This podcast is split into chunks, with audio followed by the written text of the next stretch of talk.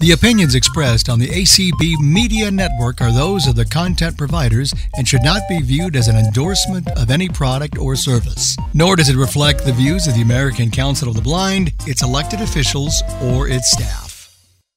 Good evening and welcome to the first Tuesday topic after the American Council of the Blind convention held in Schaumburg, Illinois, uh, over the last eon or so. yes, This it is does feel Paul that way, Edwards. doesn't it? it does. This is Paul Edwards, and with me is my co-host Brian Charlson. Hey, Brian. Hey, everybody. Ah, have I recovered yet? Well, I have to say, all the suitcases are empty and the laundry is done. Can't say that in my house. I I brought a, a cold and a sore throat back with me, as you guys can probably hear. So, um, so I have not done an awful lot. Mr. Larry, how was your convention experience? Was it good? Yes, it was. Uh, no thanks to United Airlines, which we'll, we may get into, but but Yeah. the overall convention experience was lots of fun. Yeah. Met some terrific people who I'd never met before, and met a lot of people that I had known through Zoom and the phone, and it was so good to actually have the chance to meet them. So I enjoyed myself, had a great time, and only got lost That- seven or 80, 70 or eighty times. I'm not sure of That- the number, but it doesn't happened. matter. Yep.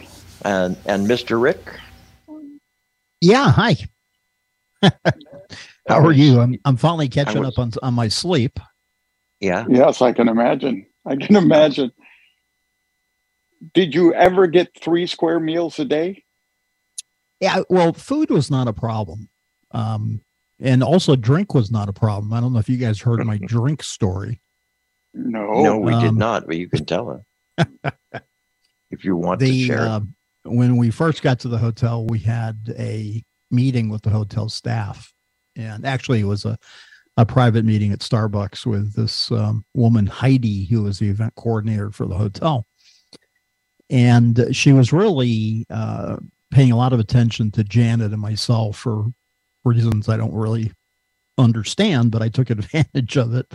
And I said, Heidi, you know, the last place we were at, you know, they, they gave us this really nice space for our AV offices. We actually had five small offices in a in a in, in in a place that was called the show offices, and we had our own keys and stuff. And I said, Heidi, the space is great, but the last place we were at, they brought us in a glass front refrigerator stocked with Diet Coke.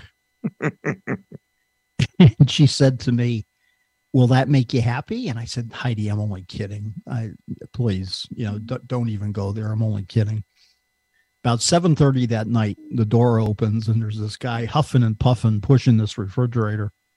he says, I'm here to make you happy. I'm here to make you happy. and did it have a glass front? It, it had a glass Yeah. front. It said Renaissance Hotel all over it. It was the the exact same refrigerators that they were using at like the cafe and stuff. And it was stocked with Pepsi products. So And it wasn't. Diet Coke, but Yep. because they Oh. don't serve Diet Coke there, but it was full of Pepsi products hmm and uh, you know uh, Mountain Dew and Diet Mountain Dew and something called Sparky, I think it was called. I'd never seen that brand before. It was a lemon lime drink and and some juices and water and Diet Pepsi and Pepsi and you know just That's pretty I, cer- I certainly hope the men's room was close to the uh, AV station. yeah. Well, it, the the men's rooms were relatively close once you, you got the layout of the place. Yeah.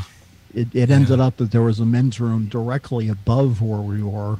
Oh, I didn't know that. Uh, yeah, so I, did, Oh. I, di- I didn't share all the secrets there. no, you um, didn't.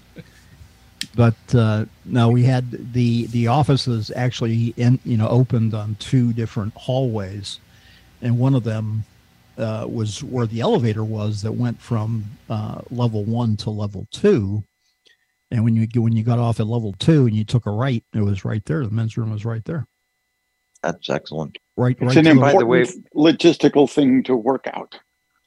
yeah. By you the know, way, folks, our, our, our other usual suspect, Maryann, is ill with uh, with a, a bad toothache and a swollen face. So we've sort of we've sort of given her the night off.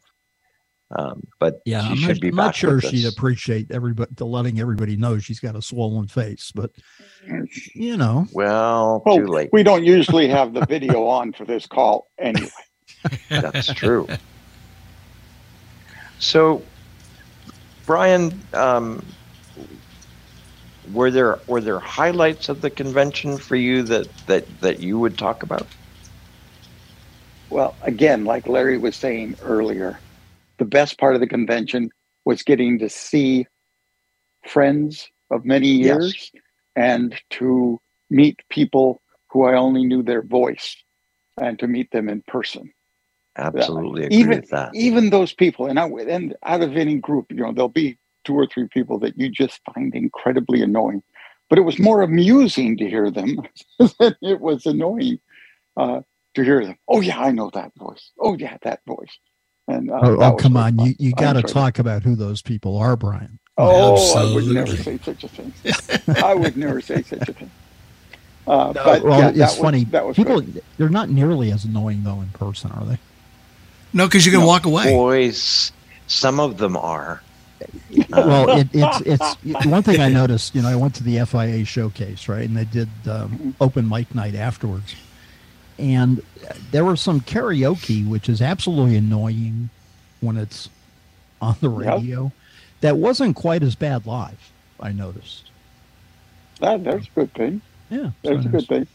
There is something to be said about the value of having a audience right in front of you when Yes. you're performing versus uh, on the other end of a microphone someplace in the I- on the planet. I, I had an FIA ticket, but I did not go. Um, I'm not even sure I remember why now, but I had the ticket, didn't go. Um, Yeah, it was a very It, good, um, it was a very well yeah. done FIA. It was oh, I think Uh, so. I have to say, one of the differences about this convention than most of the ones I've attended is at the end of the convention, I hadn't not used, if you will, double double negative there. I hadn't not used the ticket. All my tickets, I attended everything I paid for, and that was that was good. I didn't even get uh, tired of breakfast, you know, because we had the same breakfast. You went to a morning breakfast They- by the NIB and AFB and Mhm. MOUSE and Yeah. all the alphabet soup, it was always the same breakfast. But nonetheless, it was a well done breakfast, except Yeah, it didn't think- include toast. I think we did we did five morning breakfasts in a row. I think you didn't do families, Brian, but I did not do families. Was it the Yeah. same? Yeah. yes. Okay. Yeah. There you go. Um, and and it's the, it's the first place that we've ever that we've ever done um, breakfasts where where there was absolutely no no toast, no biscuits, no pastries, no nothing. No, no, none of that kind of carb stuff at all. Hmm. But I would exchange that for bottomless orange juice, which was there. Yeah. Uh, and And- and uh, that was the for- lifetime membership one, that was Yeah. terrific because we got to have a mimosa or a Bloody Mary with our breakfast. Well, that's that's at your table, not at mine. At every table except yours. Except yours. Maybe so. Perhaps at every seat except mine. Who knows? it could be, could be. But but I was No, sitting right next to our to our uh, to our president, and she didn't get one either. So anyway, uh, anyway, What but yeah, Oh, wait a minute. Wait bre- a minute. Wait a minute now. She said she wasn't a life member, so maybe it only. No, she's going to be. I don't think those. she is yet. I know she's going to be. Yeah, Yeah, absolutely. Right. But at that time, she announced when we were going around Yeah. the room that No, she oh, wasn't true. yet a life member. So Yes, maybe but- they but I- were withholding them from her. But you are a life member, are you not? I am a life. I am. Oh. There's a rumor that So- she got one after the breakfast but didn't tell you, Paul. And I just Well, started the rumor, so I know it's true. yeah. not the life membership, the mimosa. Yes, correct. I got you. correct. Yeah. yeah. the the the world Anyway. the world won't, won't end regardless. Yeah. No. Um, uh, so food overall, yes, and, uh, because that's an important part of a convention in my world. yes. But food overall was was pretty good. Mhm. Uh, I ate some things I hadn't eaten before, and uh, that's part of the fun of going someplace else. Corn fritters, for example, Oh, uh, Hmm. which was really quite good in a spicy are honey dipping sauce. Yeah. It was really quite good. Um, and then, oh Lord, I've got a. you know, my sister went with us this year, so we were a party of four: Vicky, Kim, myself, and my sister Leslie. And Leslie and I decided to go to downtown Chicago, uh, which was a bit of a trek, and we did so by paratransit oh. working out all the logistics. And thank you to the uh, transportation team and the Chicago folks for giving us all the wherewithal to contact who had to be contacted to make all that happen. But anyway, we got on the 12 passenger bus that picked us up from the hotel. This is just my sister and I. We drove for an hour. We then sat in a parking lot for an hour. And then we drove for another hour again, all of this, just the two of us and the driver, to downtown Chicago. Took three and a half hours from leaving the hotel to sitting down at a restaurant in Chicago to have a Chicago dog. You guys know what a Chicago dog is? I do, but you I can tell the folks who think might I not. do. So you take a steamed, not roasted, hot dog and you put it on a steamed, not grilled hot dog roll. Then you add to that, uh, let's see, you add to that a slice of tomato, a pickle spear, mustard, the most neon green sweet relish you can get your hands on, Yeah. and raw onion. Yeah. Uh, and that's that's a Chicago. Oh, I forgot one important thing. Uh, celery salt. Don't ask. I don't know. anyway, so I had one of those, and I also shared a Italian beef sandwich, which is a very very tender roast beef sliced so thin that it's almost impossible to move it without it falling apart on a uh, soft roll. And uh, with you ordered it either dry or wet. Now i thought of this as kind of like a french dip sandwich right with jus you dip it in. No it was a gravy which you could choose to have them dip your entire sandwich in or have it on the side and you dip it as you please and three out of four people order it dipped I just can't imagine that. Talk about needing napkins. But nonetheless, so I did that. I thought I would go to a second place. Uh, got tired out before that. Took Uber an $80 ride back to the hotel. So that sandwich and that hot dog collectively cost me $110, $120 for two hot dogs, a beef sandwich, french fries, and a lemonade. So it was the most expensive non-steak meal I've ever had. But it Ka-ching. was, you know, the, it was the Chicago experience. I understand Ka-ching. Rick had a fine meal there, my friend. Rick, tell Rick, us. are you there to tell us about your fine steak dinner? What the one the at the place the restaurant that I managed to get a reservation at that had been closed for three years? That one? That one, yeah. Is that the one you're talking about? Oh, Yeah. So that's where you started. yeah. was that the Lawry's? Is that the one you're talking about? Yeah, I, I lived in Chicago in the late seventies, and Lawry's the Prime Rib was uh, a really cool place to go. And uh, when I got to Chicago, I figured, hey, it's been fifty years since I've been there, so I better check the, the internet to see if it's still there. And I uh, Googled Lawry's the Prime Rib Chicago, and up popped a web page that had uh, menu and prices and the address on on Ontario Street, and I said, "Yeah, that's the place." And somehow, off of that, I hit a reservation like. I went to Open Table, uh, made a reservation for 8.30 on July 4th. Um, got a confirmation that I swear to God, I was looking at the confirmation. I wish I had taken a, a, uh, a screen print, a print screen, but I swear to God, it said Ontario Street, listed a phone number, area code 312 phone number, the whole nine yards. And I, I did not look at my uh, confirmation that um, that came uh, via email until after I got there. So we we take an Uber, and it wasn't too bad. It was a fifty-five dollar Uber ride going in, and you know, and and even an Uber, uh, it said Lawry's the prime rib and the right address. It was still in there as a as a landmark and and everything. So we get outside the place, and uh, you know, I was with Ryan Cordell, the my audio guy, and uh, Right. And he uh, he was pretty funny because he didn't want to be the one to tell me the place was closed. Right. So we're, we're standing outside this place. And I said, Yeah, you know, we're on the other side of the street. I said, Ryan, that's it right there. I recognize it. that's it. That's it. And he said, Well, it's pretty quiet over there.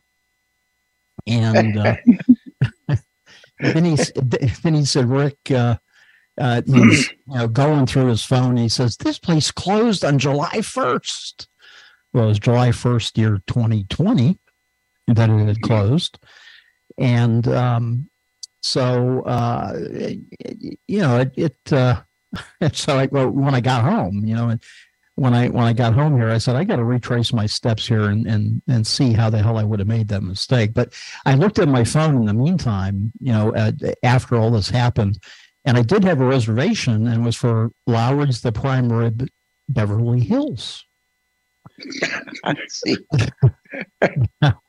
Now Yeah. that would have been an Uber ride. Yes. Yeah, that, that that would have been one hell of an Uber ride. So That's a great Lawry's. Hills- That's good.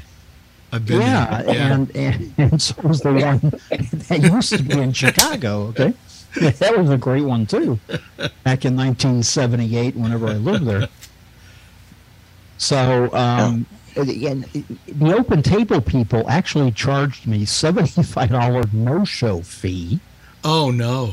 and wrote me this really nasty email asking me to explain why I had not shown up in 50 words or less.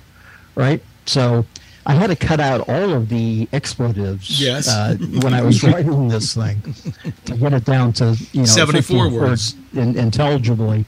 So they write me back and they said, "Okay, we're forgiving you. We're taking the seventy-five dollars back. We marked your record. We expunged it from your record, so that your record doesn't show that you had a no-show." It's it's like, come on, you know, this is a place that makes reservations for restaurants, and and they're treating me like an absolute criminal. Um, so I, you know, and of course I was going to write back to these folks, and I look at the email address, and it's from no reply. Don't you love emails that come Oh from no, no. reply? I hate them. oh They're God, the- they they drive me nuts. And uh, they're, and- they're the and- most popular author. yeah, and it's signed the, open- the, the open table team. And uh, okay, so you know, let me try to reach out to you. No, no, no way, no way. You know, it, it need help. Uh, you know, call some eight hundred number. But anyway, so so Ryan, being the very industrious guy that he is, um, the rock and roller that he is, Ryan uh, Ryan Cordell, who was uh, the you know my chief audio guy at, at the convention uh, the second year in a row he did Omaha as well is actually a professional musician and uh, t- has toured with people such as John Legend and Michael Bolton and other people. So Nice. he knows his way around uh, around the apps on the phone. And he says there's a place Rick three blocks from here called the Chicago Chop House. So we went to the Chicago Chop House. Had two steaks. Four hundred dollars later, we knew what the difference was between wet aged and dry aged. You talk about wet or dry, Brian. Mm.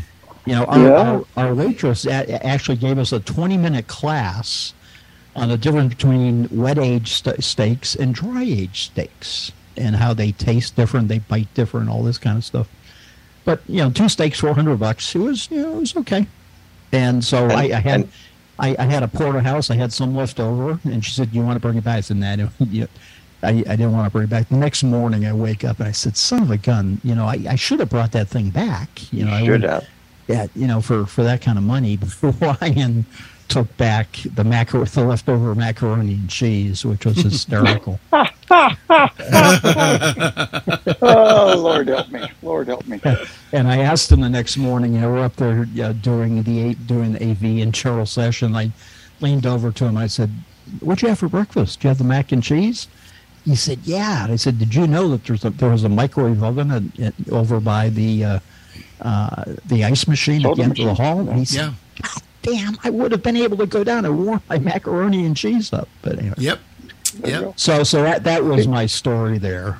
So, uh, So- last last year now when I was at convention, I uh, you know I was part of the crew that went to a baseball game that didn't happen.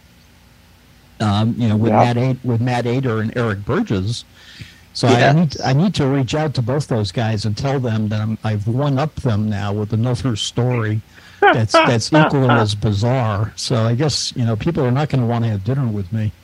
Um, for those of you who didn't know the baseball story, you know Matt Ader was Well- taking Eric and I to uh, to a baseball game over at the what was the name of that minor league team out there? the Omaha. They're the they're the AAA farm club of the Kansas City Royals. Yeah, and I forget what the name of it Storm, was, but Storm, now Storm Chasers. Storm Chasers. Yeah. Storm Chasers, yeah. And so so we come out of the hotel and Matt is telling folks, asking folks, where's the baseball park? And they kept pointing like three blocks from where we were. The baseball park's over there, right? So we're walking towards the baseball park and I mean there's nobody around. This is July 4th and there's nobody anywhere to be found. So we finally get to the baseball park and realize that was the College World Series baseball park Correct. and and not the baseball park where the storm chasers play. So we're standing there, we're looking at each other, you know, and it's probably by the you know by now it's the second inning of the game because we are you know we were late, and and we're looking at each other like how are we going to find out where the real park is? And, and all of a sudden Matt says, "Gee, maybe I should look at the tickets." And we said, "Yeah, brilliant idea." And sure enough, the tickets said where the park was and the address. And we got an Uber, and and, and that game. What was the? Um, you were at that game, weren't Yeah. you, Brian? Or, I, or I was. I don't know yeah. how many Yeah. home runs they hit, Now- but it was like that, that game 26 went to down in- 2 into AAA history. Do you guys remember why? because they scored so many runs. Number of home runs. Home it was the most Number number, of of home home runs in the history of of the the team, and I think one of the highest number of home runs in the uh, in the history of that league too. Um, with they were averaging like three or four home runs an inning, I think. Oh, You know, yeah. it was like it was it was like, and you know, and tonight everybody that's here is doing this in lieu of the um, All Star game. All Star game. But I am recording it so I can hear it later. Well, see, see, I, I should have thought of doing that. So, so so anyway, um, so so aren't you glad you asked me that question, guys? yeah, yeah, Yeah, yeah, yeah. Well, now that we've killed ten minutes of the show, I think the show's over. Miss, M- Mr. Larry, any any highlights for you of the convention? Just getting there was a highlight. Uh, Boy, or or or a low light. or a low light. It, well, yeah. I mean, I it got to the point where because I had two flight cancellations, as you know, uh, one going to the convention and then getting from Chicago to Louisville, where we had our barbershop convention, and John and I received 50 Europeans, although mine was belated by two days. I I got canceled when I got to the airport, and so they put me up in a Hilton hotel and I went over the next night and finally got there. Um, I would say the highlight was not, was not only meeting people, but just being with people that I knew, uh, only on the phone, or because in this case I got to actually meet them in person. Just spending time with people was fun. Uh, going to a lot of the different, some of the different events. I didn't get to a lot of them. But I went to several of them and enjoyed myself a lot. I, I just enjoyed the whole week it was a tiring week in that I had to do this at both hotels. But as as I was telling Paul, by the end of the week, I was in two very, very, very large hotels because we were at the Galt House in Kentucky, and it got to the point where physically and stress related. I, I said, I just want to get the heck out of here and go home. I'm tired of constantly thinking, okay, what do I do now? Where do I go? What direction do I turn? After a while, that gets to be a bit much. That was a low light, but it was expected because what else are you going to do? I did have Aira and I did have my glasses. But after a while, it was like, I just want to go. And, I, I'm, and if I can get some help somewhere, I don't care. I'll do it. And security helped in, in a large part to get me from place to place because it was just, it was tough after a while doing that all day long. But, but I enjoyed it but it was so nice to get home. And I won't rag on I the hear that. airlines. I will not rag on the airlines. There are Spirit Airlines, I- and that's all I'll say. Oh, I see. Yeah, Well, I, I have to say that that whole business of getting around, I have never felt so non-independent agreed. at an ACB convention. Um, now, I was blaming it on my vertigo, but uh, I saw I didn't see anybody being all that super independent. The hallways with the little uh, seated seating nooks Mhm. along the length of it. Yep. You had to learn how to walk down the center. Absolutely. always. Because you're going to hit somebody if if you you, touched an edge, you're in trouble. Doesn't matter. Yep. Um, and even though I found two different ways to get from my hotel room to you know the general session and that kind of stuff, the fact of the matter is, I don't remember a time where I didn't have to get some help to put me on, back on the right path at least once each time. Brian, I was amazed, and, and I guess I shouldn't be, but people who have vision or low vision had huge advantages over us because we had to memorize routes based on what finally got us there. They could look across and, and cross the hotel, not in a straight line, but diagonals, wherever they needed to go. Anything that took me, fif say, 10 minutes to get to, they could get there in three or two. Yep. Yep. And the stress Well, level in that regard is so But- much but that's nicer. al- That's also true of guide dogs. It is. Absolutely it is. Oh, sure. Yeah. People who had guide Yeah, it- dogs had it it, was- a lot easier than we did. So, and, and again, you know, I, I was blaming it on my vertigo, so I'm glad that I can just blame it on the hotel slash conference center. It was the nature of how it was designed. Yeah. Very, Uh, yeah. It was probably really a good design for business type conferences Mhm. because there were lots of places to step aside Sure. and have a conversation. Let's just go But- sit but- over here, kind of stuff was everywhere. hmm Yeah, but but actually, Brian, it was also if if you finally got it into your head, it was also pretty straight paths.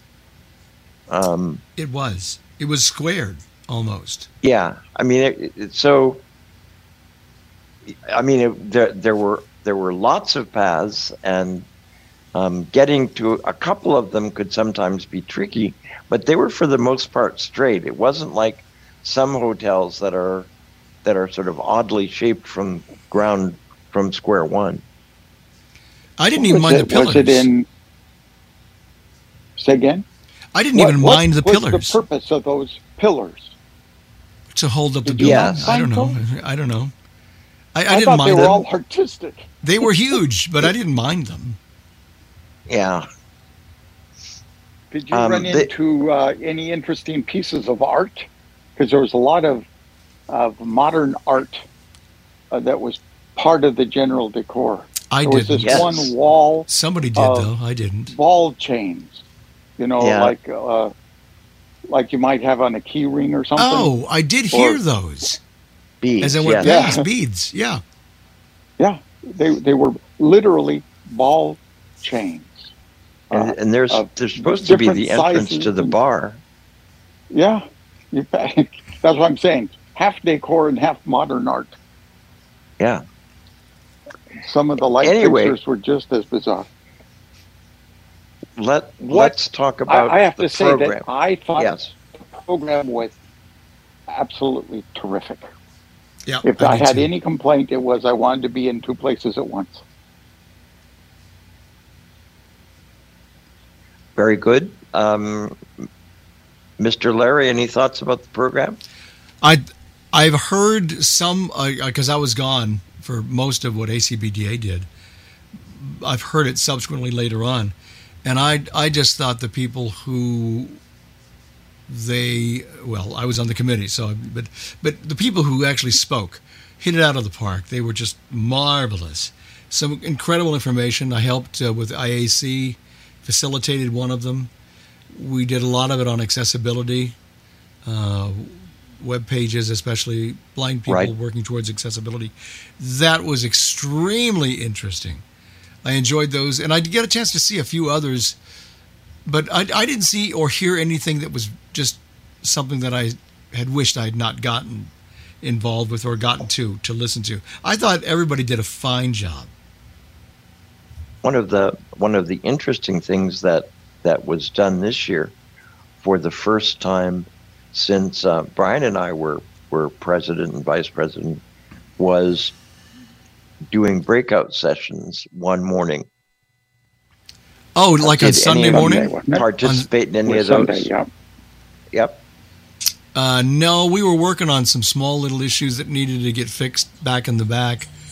And that's why they did that on Sunday, so that we would have that time if anything really catastrophically went wrong. Correct. And it worked out really, really well. so that No. uh, so that of course in in to, to be clear for those who weren't there the the sessions that were held on sunday morning were not in the same place that um, that our general sessions were held on all the other days they were moved out of there and there were two sessions that were located in two different rooms I thought it was a which great were idea. essentially the the two rooms that were used for hybrid presentations um, all all during the week. Hey guys, Jean Mann's here.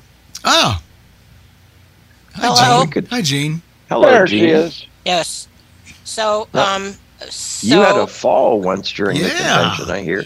yes, I did. I was, I, I had just come from the, I had done, been at the AAVL luncheon, and they did a thing on Alzheimer's, and then they were going to do another session, and I thought I'm going to run out to the ladies' room, Wow. and I was on my way back, and somebody who wasn't using their cane plowed into me. And I didn't think anybody could knock me down, but he did. Is that when that happened? Right after the luncheon? yeah. Oh my gosh! Wow. So um, uh, with my back and my knees and my weight, I couldn't get myself up. So, you know, people came running over and they they did call the paramedics and make sure I was all right. But I'll have to tell you, my back hurt for three days after that. Mm. I But, bet uh, that's right. Oh, yeah. Yeah, yeah. And and it was funny because everywhere I went, people said, "We heard you fell. Are you all right?" Or or I was with um, Mike Godino and Laurie Scharf a lot Mhm, this week. That week, you know, they're they were Mhm. New Yorkers and they're now in Virginia. And Laurie said, "Every time I see somebody that we know, they ask if you're all right." So it was embarrassing, but it was actually kind of nice that you know people were concerned. It's amazing how well the rumor mill still works. yes, it is. Yes, it is. So. What did what did you think of the convention, Miss Jean? Um, I- as with Brian, my favorite part was just getting together with people. Um, I, I, I didn't get to all the sessions I wanted to. I figure when they come out as podcasts, I'll listen to them. Um, the the general sessions, I was glad they put us back in states. You know, it just made it easier to sit and discuss things and and and just be with the people that you know you wanted to be with. Mhm. So I was glad they did that. Um, yeah, that was a, that was an interesting thing. Let's explain that to folks. Traditionally, um, sort of pre-pandemic, um, one of the things that you announced when you did your when you did your credentials report on Sunday evening as part of the roll call was how many chairs you wanted, and that was supposed to drive how things were going to be set up, so that the next morning when you got there there would be state signs on each table and you'd be able to figure out where your particular state was supposed to sit. Last year, um, the state signs weren't used.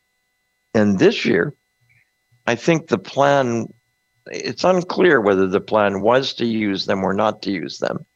Um, but there were certainly some of us who felt like using them was a good tradition and that, that we ought to use them. And so by Monday, um, they were available. And a lot of us, um, certainly I did, chose to sit where my state was supposed to be, Yep. thinking that if there were other folks from my state um, who I didn't know were going to be there, they might choose to come too. So I'd find out they were there. Did you sit in Massachusetts, Brian? I sure did. And we were rather pleased with our location. Far back left corner. And the table was all ours, which was way more table than Massachusetts needed. But we were so far back and so easy to find that we never had trouble finding our table coming and going. But we were out of alphabetical order somewhere or other. We're supposed to be right there next to Maryland and and the like. Yep. And instead we were by Kentucky. Go figure. we were we were like the third row back in the center and we shared a table with new jersey and i think maybe even north carolina i'm not sure and we still had empty seats and there you know because we were coming and going but altogether there were probably oh eight or nine of us from new york so, So one it, of was, the a- it was a very long table One of the Yeah. things that folks should tell us if they were there is whether whether they felt the the the having the state stuff there was worthwhile. You know, the point is, and and I understand the point. Um, there really isn't any. What's the right word? Any functional need for states to to be together anymore, because the state affiliate vote is cast by contacting one another now. Pre-pandemic, um, the, the the the vote was was counted in a different way. Each of us in different state affiliates had ways of making sure that the affiliate vote, certainly including the people who were there, was was done as a secret ballot, um, so that we didn't know how our affiliate was going to vote until we actually looked at. We use coins until we looked at the cup. but the affiliate vote is now done on on on Zoom, um, so it has no contact, and and so really the only the only reason to have states together would be to discuss votes before they happen, um, and and for the most part this year not many happen. So Well, and uh, I was there, and I was the alternate delegate, and and our delegate was there, and it just you know it was kind of nice to make sure one of us or the other or both of us were there. You know, you didn't have to worry about that, so that was good. yeah, that that makes perfect sense to me. Hmm. Brian, any any thoughts Now, about in- state in- stuff? Again, before and after pandemic, big difference. Before pandemic, our delegation always the delegate would walk up and down the length of our table and Correct. ask people who they you know how they wanted us to cast our vote that time Mhm. Yep. and we did the math at the end and we stood up and did that so Right. Right. it wasn't truly a secret ballot No, in it that wasn't. respect paul but that i think was what most states not all but most states did um, this We- we just- we had the we just alternate collected- delegate Yeah. Yeah, you collected coins right Yeah. And That and so yes no yeah so and and we would give people enough coins so that um we couldn't tell who who wanted to vote for whom So yours was more secret than most. yes yes exactly Yeah, yeah. And this time we had the, my alternate was virtual. So she took all of the calls from the people back home. And Right. I, as delegate, did the head count of those present. Uh, nice and that, that worked out well as a division of labor. It is true that it's more representative than it's ever been because we didn't in the old days take calls from back home Nope. as to uh, any of that. In fact, We didn't had know what we were going to vote row. on. Yeah. we, we Yeah. you know we sometimes did i mean if if we got calls we'd certainly take them into account But most of the time, we didn't even know what resolutions we were going to be voting on until they came up on the floor. So Right. you, you couldn't you couldn't really talk to your people back home because you didn't know till the last minute. I think back to that and how we used to stay up all hours of the night and then get up on the floor and and vote on things the next day. And I wonder I wonder how much we really knew what we were doing some of those days, you know? Um, Mhm. big- yeah, Oh, yeah. Uh, Yeah. yeah. Well, and you know, the old days there were things like unit rule. yep. I mean, it was kind of like a national political party kind of thing when people would get up and give their votes, Under the unit rule, in the yeah under Yeah, the unit under the rule. unit rule, yep. California votes. 25, no, yep. that- yep. Yeah, exactly, exactly. Distorted things just a mite in terms So- of you know one person, one vote kind of thing. So, Brian, since you brought it up, you have to explain it. Unit rule. in in states where there's what they called unit rule and it was always and i have no recollection of it being a smaller state it was states that had the maximum number of votes that would tend to be unit rule the delegate might uh, poll the delegation to see who wanted to vote what way but they would then say within our delegation the yeas beat the nays, and therefore we'll cast all 25 of our votes. Yes. Uh, and it does well, and, distort and see, things yeah, you're and you're being you're being nice. yes, I am. Um, Uh, but and but- when but you Florida, got down to, yeah, go ahead, Florida. Florida actually actually passed a motion at our convention that the unit rule was absolutely not allowed. Um, and and and I think there were a lot of states that took the position um, that that the unit rule shouldn't be used. We did it in New York because our, our president at one time said, well, it shows our power. And I said, it doesn't show your power. It, you know, it, it shows that you're voting with the majority and the rest of us don't count for anything. So Yep. we did away with it too. Yeah, and, I, and again, I don't, I didn't detect any of that kind of thing going on this year. Uh, No. It wasn't consistent anyway. No, a state might vote entirely one way or the other on a given issue, but you would find One another the- time they'd be dividing their their votes. Yep, there were a few one that of the- voted yes all the way or, you know, Yeah. but Oh, yeah. most, most of them didn't. One of the fascinating things was the virtual identity in most votes between the affiliate and the individual votes. Um, yes, less than say two percent difference. correct. Uh, taking just the what we used to call the standing vote uh, or individual vote, and what you would get outcome wise if you just did the roll call affiliate vote. Uh, again, Jim Olson back in the day used to swear that that was very much the way things are. That Yes. even though in the old days we didn't announce them that way, it nonetheless was true that one way or the other, uh, it was going to end up being, it wouldn't have Sure, changed the outcome. I, I don't think I don't think I ever remember a situation until this year where the percentages were exactly the same uh, across the board, which which was the case in two or three votes this year between between the affiliate vote and and the standing vote, and and I'm sure there's a good reason for it. I just haven't figured out what it is yet.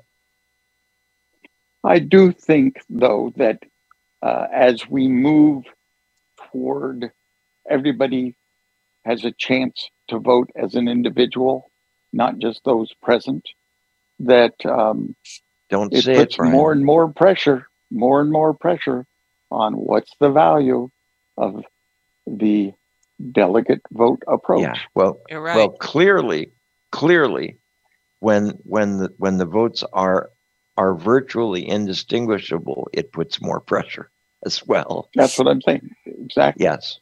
So exactly. so, So- I, I don't disagree. I, I am one of those people who doesn't think affiliate votes should go away. But Yes. And One of the things- much. Go ahead. Go ahead. No, go ahead. one of the things that's true about you, Paul, is you have a very strong uh, association with special interest groups. And as a result, um, it's really one of those things that probably has a bigger effect on uh, the feeling of significance and in things Sure. to have that delegate vote. It also, as we were talking about polling your delegation, how in the hell do uh, special interest affiliates poll their members before they divide their vote? Uh, Well, How did they before the happen. pandemic? Yeah, it just doesn't But- happen. But- Oh, but, But it, it does more now because they ask sure people to call and email them. Sure, it and does. yeah, they And designate. I'm and We and I we made had- my six calls to do that. Yes, I, I didn't Yeah. this year at all. I usually do, had, and I didn't. We had seventy six BRL people um, call in with vote requests. Yeah. Now that's That's good. That's not that's not more than what twenty five percent maybe or or twenty two percent of our members, but um, it's it's still pretty significant in in terms of the number of people who would otherwise probably not have um, gotten a part in making that determination. You know, in agreed. past. Because we we had to run around in the old days yes, and find that damn delegate, uh, and frequently the special interest rose, especially by the last day of the convention. We're You know, there might have everybody would get up and announce uh, the Lua delegate is sitting in the Florida delegation. Right. So you know they moved all the time Yes. like that as well. So it was tough. It was well, tough. if you remember in the in the old more days, by in the old days by Saturday morning, because our meetings used to run into Saturday, the place was empty, you know, and people would say, "I'm Oh, yeah. I'm from Georgia and I'm leaving, so from now on, my delegate will be." And if you had two or three people left in some of the in some of the affiliates, you were lucky yeah, because as much as they said, "Don't make your plane reservations till afternoon," you know, people had to get home, you know, and, and maybe Sunday was their only day off, and they had to go to work Monday, so they left, and and sometimes the meetings. God, I can remember meetings running into Saturday afternoon, and then we'd have an hour off, and then we'd have to go to a board meeting. those were Mhm. those were long, long days. long days, yes, and not the were. best Especially- decisions by the board. No. I'm sure post- they weren't always the best. meetings. Yep, I know. That's- That was one of the best things Kim ever did was to cancel those after convention board meetings. Yeah. Forget that nonsense. Yes. So, So well, I, let's. what do you think of the whole process of resolutions as we did it this year? You know what bothers Good. me, and I don't know what we can do about it.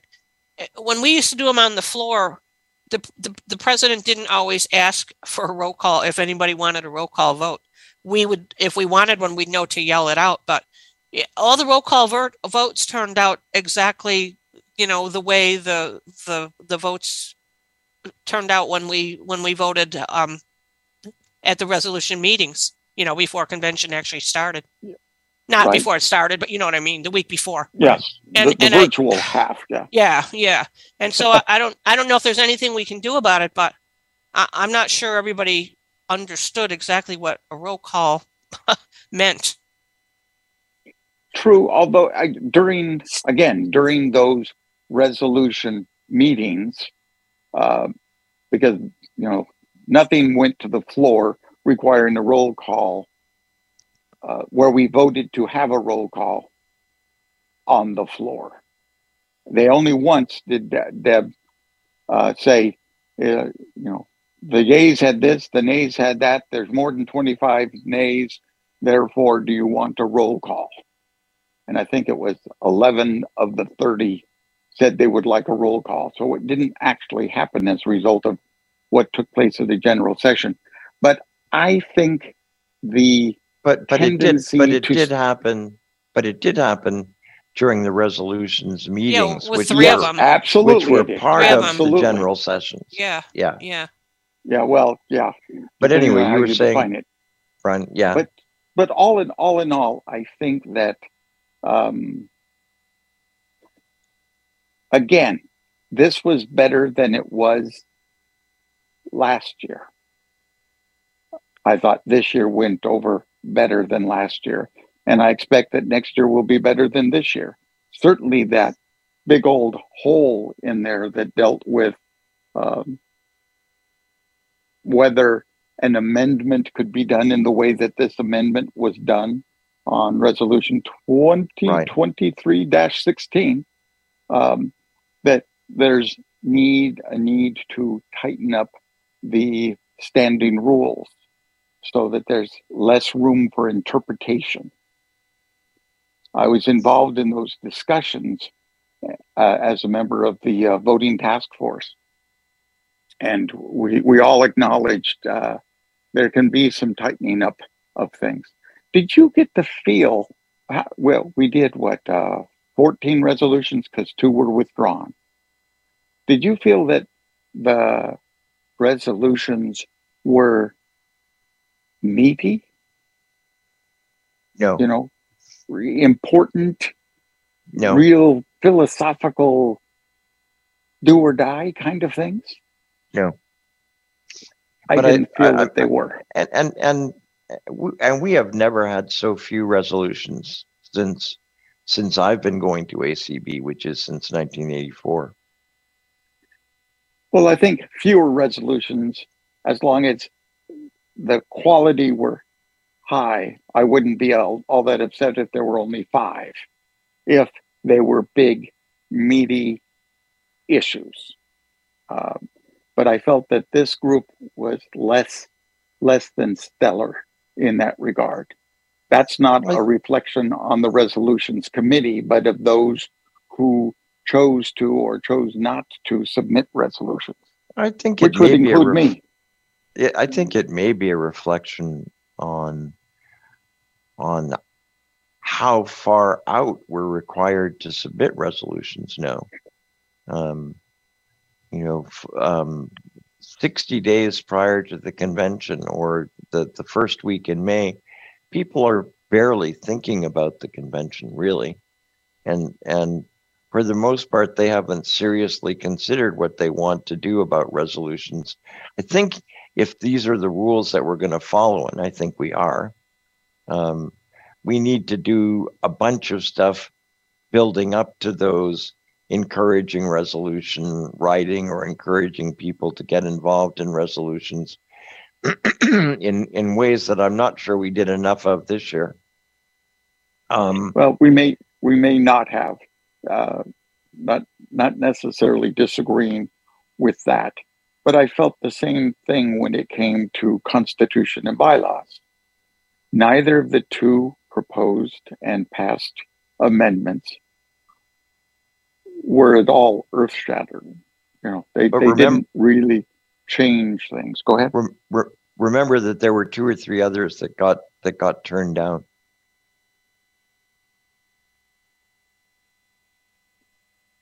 that were considered by the committee but not referred to the floor for a vote. Correct. And their subjects were I don't remember because I didn't attend their meeting. Um, but the, but there were, and perhaps there- there are some folks who are here who can tell us about it. But there, there were a couple where, where it was clear that there was uh, objection um, on the part of lots of members, and so I think the committee determined they weren't going to bring them forward. I, I also think that there was some attempt to try to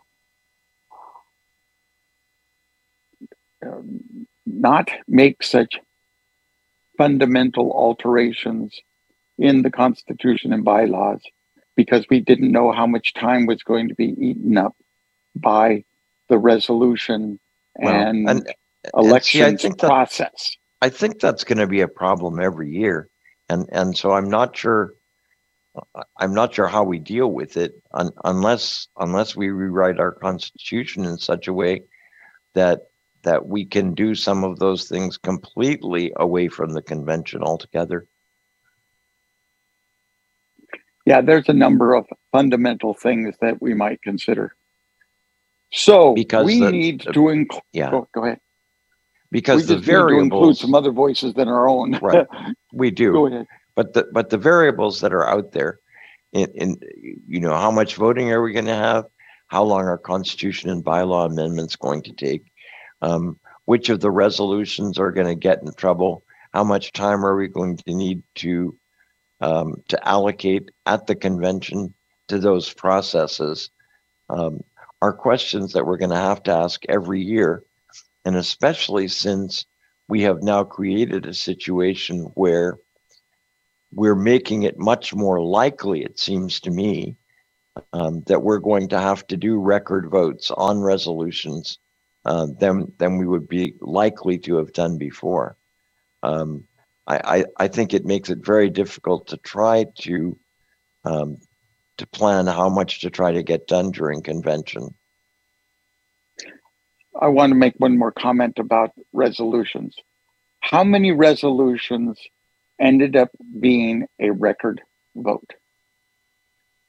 Three. Three. Out of how many resolutions that were voted on? Uh, 14. 14. Three out of 14 you think was more than usual? Yes.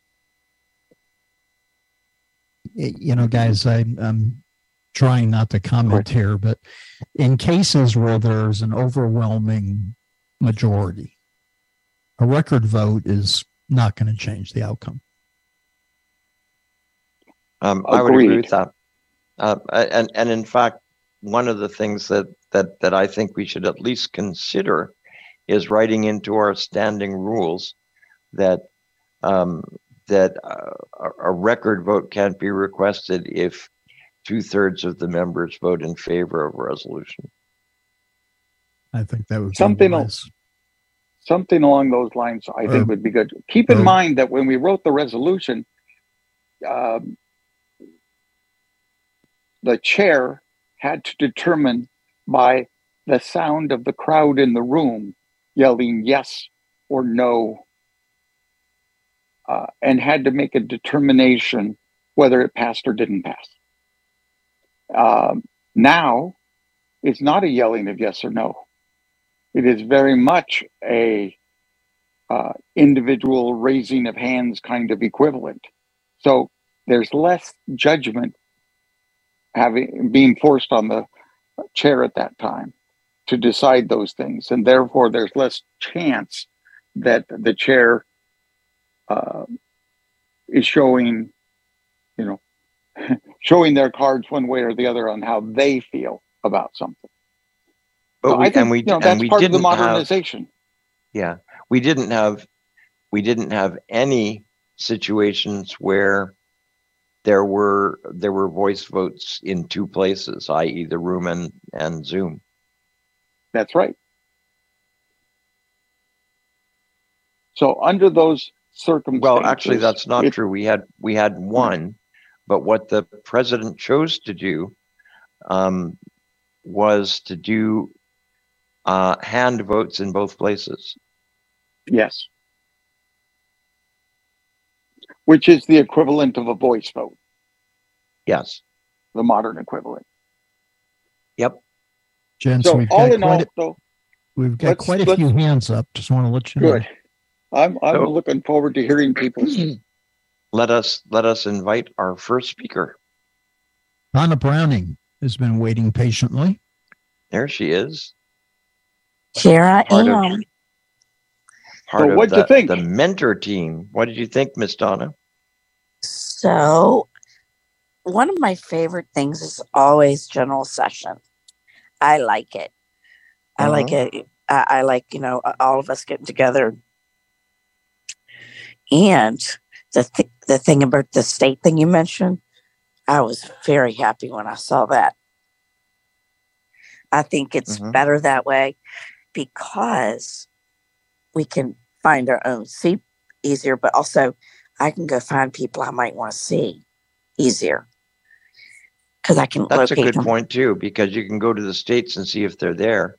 But but there Mhm. was there was no obligation for people to sit there. So so often Yeah. No, weren't but it- it did help me find the Georgia delegation so I could buy some of those pecans.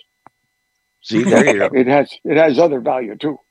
Yeah, absolutely. Because I bought a ticket from somebody for something. Um, that cow pie thing, whatever. Yeah. Um, yeah, I bought a couple of those tickets and um, Nice. I was able to do it by because I knew where they were at.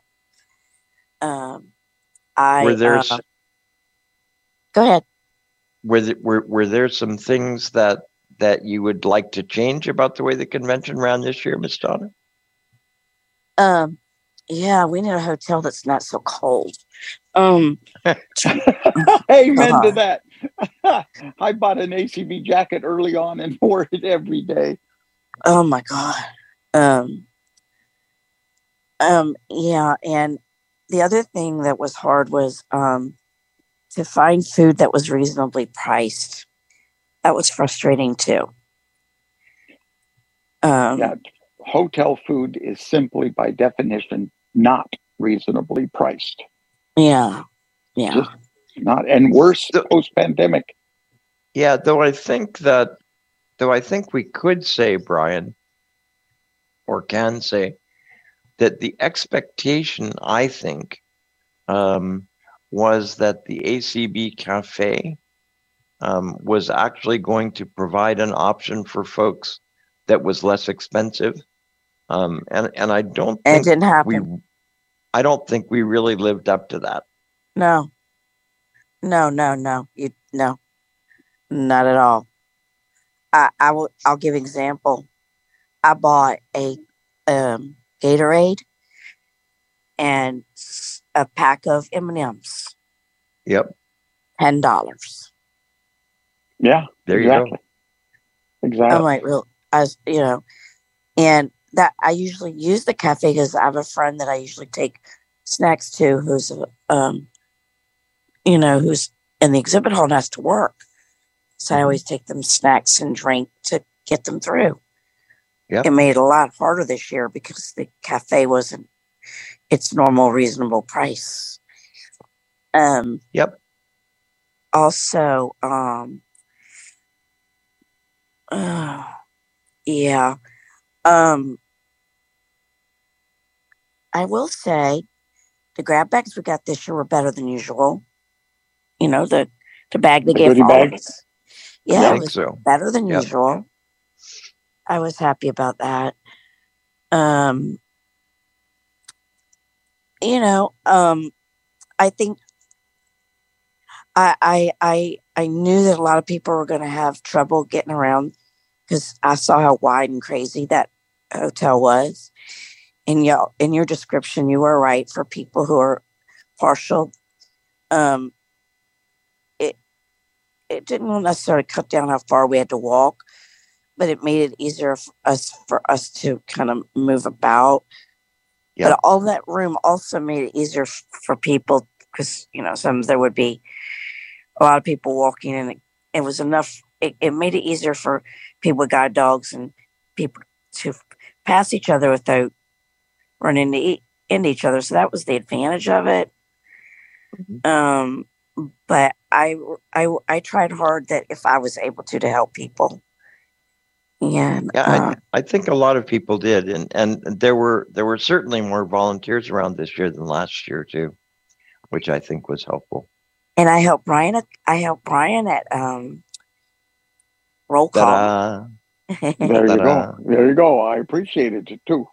I That- Miss Donna, that- Miss Donna, I'm thank you so much for your call. I want to ask We her a question it. before you dismiss her. Wait for a mo- Oh. one moment. Yes, What did you think? I think? will. Did you go to the banquet? I did go to the banquet. And what And I'm did you also- think of our banquet speaker? He's not was- listening right now. He was very interesting. I think he was very mo- motivational. I didn't expect. I didn't expect how um, he delivered his talk. uh, it was very unexpected, but I, I was okay with them. I think it was very um, motivational. Very good. Thank you very much. Appreciate it. Very good. Miss Okay. Donna, thank you, dear. Uh, you ready to move on to somebody else? Yes. Yes. Yep. uh-huh. Mar- Mary Heroyan, please.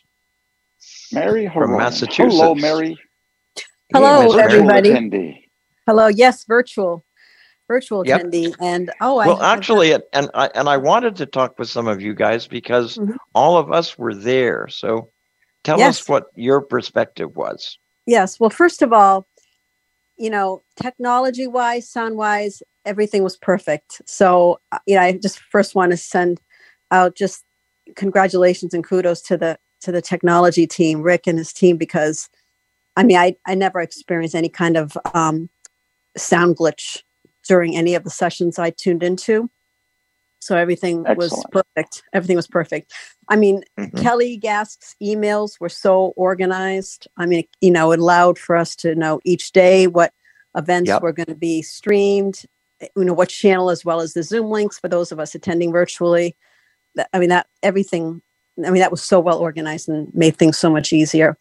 I, I was a little disappointed that there weren't any evening virtual sessions. Um, I don't remember. I thought last year there were, but I could be wrong. But this there year were there was. two years ago. I don't know that there were. Rick, you would know. Were there evening sessions last year? I don't I think so. Yeah, I don't remember. I mean, we we called them primetime events a couple years ago. Mhm. yeah, and, and we Yeah. We That's maybe what I'm thinking last of. year. Yeah, it was a couple That's maybe years what ago. I'm thinking of. Yeah, yeah, But that's fine. So I knew that after you know six o'clock our time or whatever Eastern time, you know that or that would be the latest to be done for the day virtually. Um, I would love to have known, you know, gotten some numbers throughout the course of the week.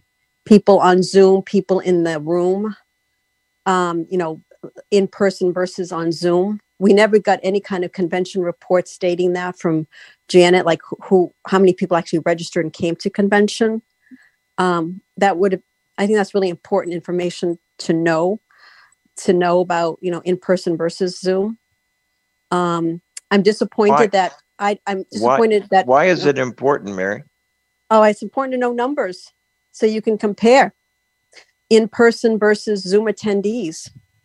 You know, at any, you know, at any time. I mean, I've attended in person conventions to know that at the end of the week, there's very little, you know, very few people left in attendance in person, which is why resolutions should not be discussed the last day of convention.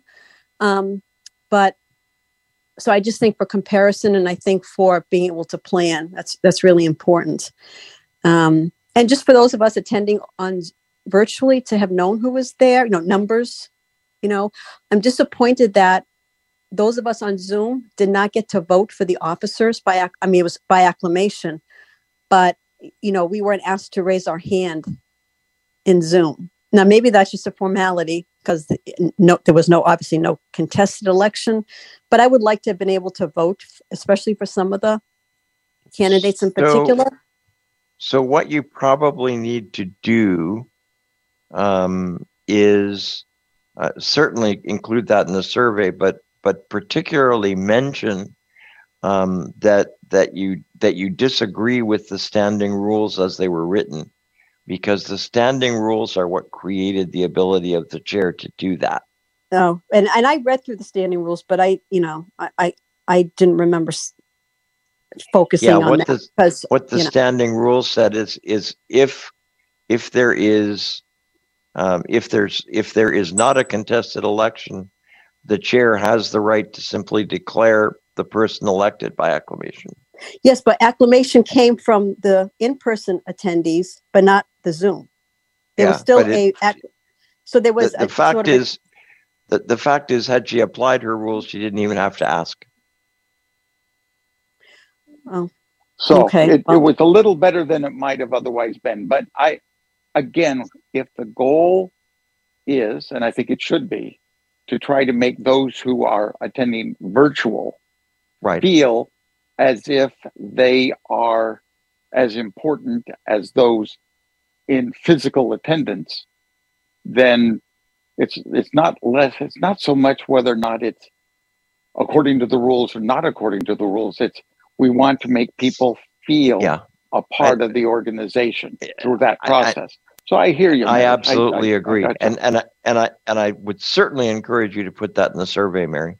I will. I will definitely do that because in all other aspects, you know, there was such a balance, you know, between, Yep. you know, Zoom and in person, you know, during all the breakout sessions and Yep. fielding questions, there was always a real balance, uh, for sure, for sure.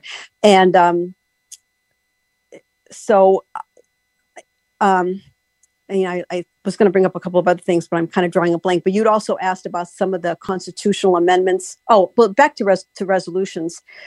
I don't necessarily think that I I think some of the resolutions this year w- weren't uh, seemed a little meaty to me. You know, Yeah, the the Uber, the virtual interpreta- interpreting um, resolution, even the Right. code of conduct. Um, you know, Right. the ones that uh, um, aging and um, Alliance on Aging and Vision Loss brought forth on older individual older individual blind funding. I think Right. those were pretty important. Um, I mean, there's you know there's a whole slew of things Fair that you could bring up, Yep. but and, and it's not always Sure. about quantity; it's about quality resolutions got it. Yep. you Yep. know and i would it. like i would like us to be able to get to a point where resolutions could be discussed you know during general session but not at the Well, end of the week. And I, I, and I don't and i have a radical idea that'll never happen but i personally think that there should be fewer tours and maybe general session should be extended and we have real business discussion and make it you know a convention of business. I mean some tours but not as many as we have that cut in time that cut into the time. Yeah, I, I, No. I don't think, I don't think it's likely that you're going to Mhm. win that one. hmm Yeah, yeah But I, but I think it's a good point. Mary, thank you so Okay, much for your sure. call. thank you take care guys Thank you, Mary. Mr. Phil Jones, please. Yep. All right. Good evening, Paul and Brian and everybody. Uh, this year, I had to attend virtually as I did last year, which can be pretty hard for somebody who has gone to 28 conventions in person. So it's, but nonetheless, uh, this year was really great. Uh, the audio was just about as perfect as it could get, I think. And the general sessions are about as smooth as I've ever been in all the years I've been going to conventions. And uh, the banquet speaker was just absolutely fantastic. I, and I appreciate the fact that we could hear the applause in the room during the general sessions because oftentimes you know, it, made me feel like I was really there when I heard that, as as well as the social events they had for us who were attending virtually. And those were really a lot of fun. So, and yes, I need to put in a great word for the banquet speaker. He was super. I, I really enjoyed that very much. Very motivational. Gave us a lot to think Yep. about. There is one area that I think really needs to be improved upon, and I and I do understand that having Zoom rooms for every session is uh, pretty difficult and it is costly. But I think that what needs to be done, though, and to and certainly to make us feel all of us who must attend virtually although i am planning right now to go to jacksonville next summer so i'll be there in person as far as i know uh, Good. I would it, it may take cutting down cutting back on to some of the breakout sessions in other words we had more breakout sessions this year than we had zoom rooms and I think what needs to happen is that we need to cut down on those breakout sessions so that we can have every breakout session on Zoom. And instead of having all these sessions at one time during the convention, spread some of these good breakout seminars and workshops throughout the year, making them community calls. But that's really about the only uh, improve uh, the only improvement I can uh, recommend because I think over, overall it was just a super convention this year. I would even call it outstanding. Thank you, sir. Excellent. Excellent. We appreciate your call. Thank you. Mr. Rick? Sorry, uh, Jamaica, please. Miss Miller. Oh, hello, everybody. It's Jamaica, and I have something that I'd like to mention about the uh, first week of the convention where we all were on Zoom because I found something very, Yes, very ma'am. uh, surprising that I wasn't expecting that we were going to have to learn how to use the question. We were going to have to learn how to use the question and answer box on Zoom, where where I I had I had I had no I had no knowing of how that would of how that would of how that was supposed to work or anything. So I think we at least need to try to have maybe a community call um, about that. If there's any more major changes to Zoom like like that, uh, because I was I was total surprised and I didn't have any way of knowing how the question and answer box worked or nothing. So, but, I, well, I I agree with you. You know, one of the things that we learned, and we learn every convention. It's not just in this day of of virtual things.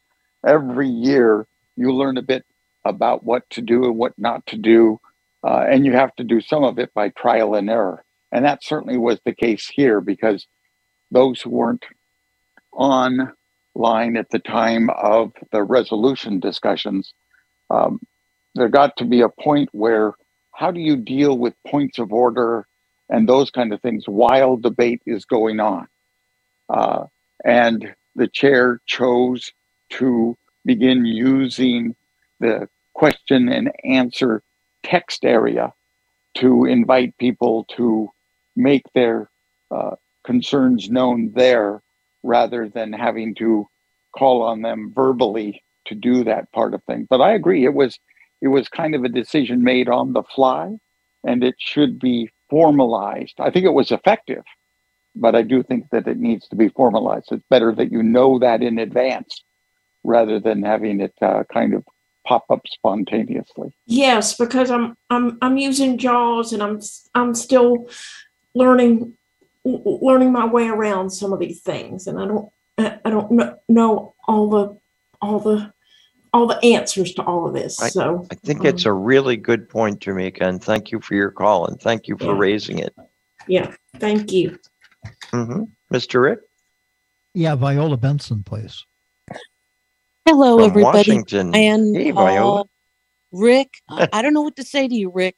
It was incredible compared to last year with all the echo and weird stuff that went on. You were outstanding. You and your team, Bren and everybody. Um, so that you know, and I'm. Oh dear. Um, but what Thank I wanted to say is, I noticed that even though we all had the right to vote, and I'm sorry for my phone, I can't get to it. Um, there were still only 700 people in the room between between Zoom and the the I don't know how many people were actually in the room, but I know for a fact that everybody in Zoom did not vote because you can't have that many people in in Zoom and then the the vote count the way it was. I was disappointed that people weren't voting. And i don't i don't understand that because i was taught by people like you paul and and Sue Ammeter and right. that that the business is important.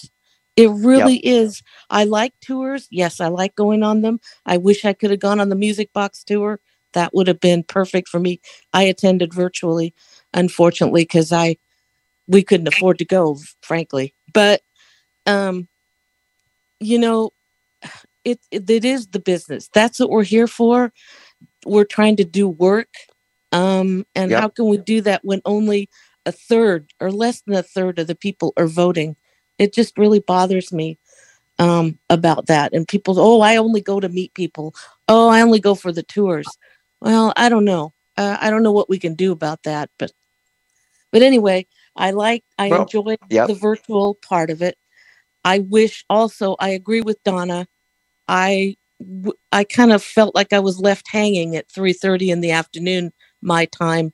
I was still in the mood for convention and there was nothing in the evening for me. Now, I understand Rick, the guys did work hard, Chanel and and Herbie and everybody who was doing the streaming and the people that were doing the hosting and I understand that maybe we could have just had some ACB media or you know if we couldn't have Zoom, we could you know have some uh i don't know I, i'm not sure but that's i'll put that in my survey but i really would have preferred some things in the evening i wasn't ready to kind of give up yet but thank you everybody it was a great convention cool thank you ms viola Mr. Rick?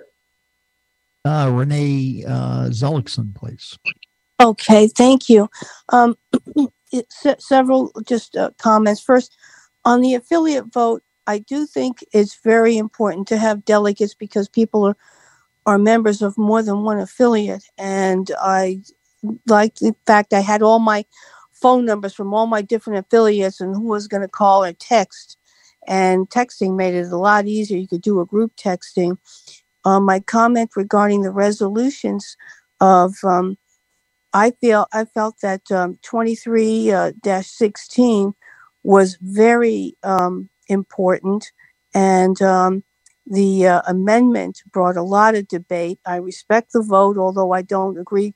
I'll say publicly I don't agree with the amendment, but I respect the way that it was handled and it was dealt with, and of the record vote. And uh, the comment has already been made that um, vote people did not vote in the convention. I think I'd like to I'd like to suggest on the community calls that workshops be given regarding the importance of voting, the standing rules. I think the community calls weekly. I don't attend the community calls um, because um, um, a lot of them um, are they're already got their members of what they're going to discuss, and the rooms get locked really quickly. But uh, I think that during during um, the year, uh, workshops of the importance of voting and why why people are not comfortable voting, uh, of the raising of the hands if, if they don't feel that their votes are going to be secretive or who they're going to be called out or some things like that. And uh, you, you could also have a workshop on the standing rules and get feedback about that. But um, i do um, I, I do yeah that's really my comments i know i said quite a lot Cool. there Thank, thank, thank you, Renee. I think I think those are those are those are good points to raise, and and don't forget to do your survey. mm-hmm okay Absolutely. Very good, Mr. Rick, Anicio. Hi, can you hear me? Mr. Sure Correa. can. We can. So, uh, you, you know, what I, my comments are gonna, you know, basically you can summarize it by saying you can't please everybody ever, right? Because at three thirty or four thirty Eastern, I was ready to do something else. So I'm glad the, the sessions ended. Um, I, I too really truly appreciated Debbie's uh, last minute kind of decision to open up the Q and A because it was one of it's it is one of the most frustrating things is when you want to you want to bring a point of order or you want to say Right. something and you can't because the moment you raise your hand here is uh, Nancy properly so saying lower all your hands or whatever so that was that was great and I was one of those probably too many extraneous comments to make that Yeah, made me- read but you know Me too. it I think that- out of my mind I- yeah, I, I think that um, I guess the issue is Zoom is an immensely complicated program, Mhm. and folks at at the leadership of ACB have probably quite rightly made decisions about what we would make available. Yeah. And what we wouldn't.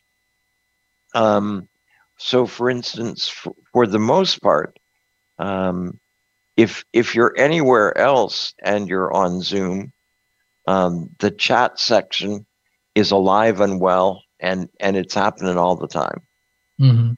Um, to the point where, frankly, uh, it's extremely difficult for um, a screen uh, reader for you for you to listen to what's actually going on in the meeting because the chat Right. constantly interrupts unless you set it so that it doesn't. Mhm. Um, so I understand what they're doing, but I think that the way you describe it is absolutely correct. I, I think that that the decision that was made was made at the last minute, so there wasn't enough time um, to do instructions. I think that I would certainly include in your survey, and and and I hope that folks who listen to this program will recognize that um, there's there, there should be instructions if we're going to use the question box next year. hmm No, I agree. Um, so and I'm totally embarrassed because I know I attended the banquet because I knew that one of uh, one of our members from the Alliance on Aging and Vision Loss was going to be was going to receive an award. Mhm. For the life of me, I can't think of who the speaker was, or maybe I fell asleep. I don't remember now. So uh, every time you guys ask about what do you think about the banquet, it's like, oh my god, I need to Google this and see who Yeah. who that was. Mhm. But The, um, the remember his banquet speaker was a was a very motivational guy who I guess has spoken with all sorts of other people, and he was he was very interesting. He he basically said that that um, uh, we we had the ability to to achieve whatever we chose if we simply made up our minds to want to do it. mhm.